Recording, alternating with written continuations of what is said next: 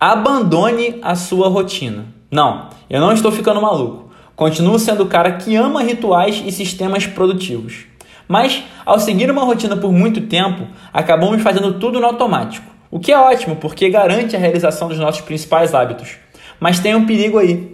Quando a rotina está tão natural que nem pensamos nela, não conseguimos mais avaliar o que realmente é importante e fazer melhorias. Por isso, abandonar sua rotina por alguns dias é essencial para que pense em aprimorá-la, para que entenda o que realmente é essencial. Abandonar a rotina não implica em acordar tarde e pegar o celular enquanto come chocolate, mas sim se permitir por poucos dias ser um pouco mais intuitivo e escutar os seus impulsos. A quarentena é a hora ideal para fazer isso, afinal, todos já tivemos que adaptar um pouco nossos costumes. E ao abandonar meu velho ritual matinal, percebo o quanto ficar ao ar livre, por exemplo, me faz falta. Percebi também que preciso diariamente escrever, como uma forma de catarse emocional.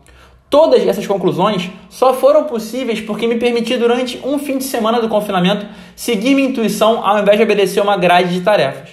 Agora que extraí os insights necessários do experimento, voltei para um cronograma bem mais definido, mas com alterações, né, melhorias que eu pude fazer. Então agora eu começo o dia escrevendo e só me permito ir treinar após matar os três textos. Afinal, escrever eu entendi que é algo essencial para mim. Também descobri que tem um espacinho na caixa d'água do meu prédio, lá no alto, onde eu consigo colocar uma cadeirinha e ficar ao ar livre lendo. Então, além de escrever agora ser a primeira coisa do meu dia, Assim que eu termino de malhar, eu vou para a caixa d'água e fico lendo sentadinho ao ar livre, o que está sendo ótimo para mim.